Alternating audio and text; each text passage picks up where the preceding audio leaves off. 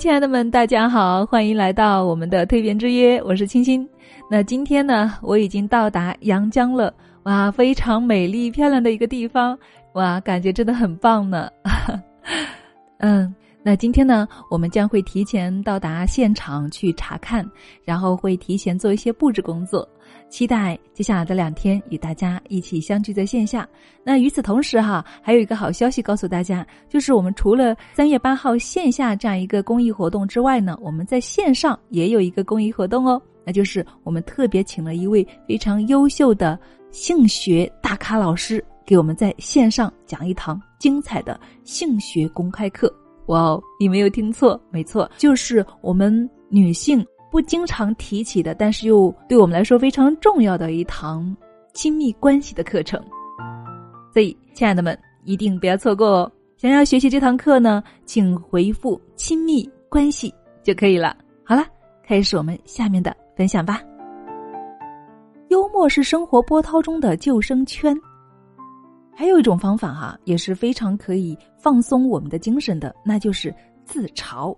自嘲呢是一种幽默的艺术，也被人们认为是人际交往的重要手段。而在乐观情商中，我们认为自嘲是帮你找回乐观的一种有效手段。当遇到尴尬的场面，让你觉得没有面子或下不了台的时候，自嘲是让你放松精神的最佳办法。美国前总统里根可以说是一位自嘲大师了。有一次，里根访问加拿大，遭人举牌抗议。加拿大总统觉得很不好意思，里根呢却机智地说：“我想这些人是从美国来的，想让我有宾至如归的感觉。”你看，一个巧妙的自嘲化解了原本的尴尬局面。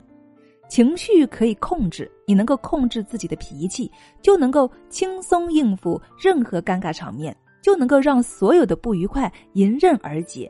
这不仅是说话的艺术，也是生活的智慧。很多时候啊，也许是别人的无心之失让你觉得难堪。既然是别人的过错，就不该再用他人的错误来伤害我们自己的感情，不是吗？所以，我们应该抱着一颗宽容的心，用自嘲来化解尴尬，用睿智来化解恶意。自我解嘲的妙处在于能够显示你的豁达，又能够保持轻松，还不至于失了风度。宽容并不是软弱的代名词，多一点宽容。既能够帮助你迅速恢复平静，也能够增加你的乐观情商。更重要的是啊，表达了你做人的高姿态，还给旁人留下了大度的印象，何乐而不为呢？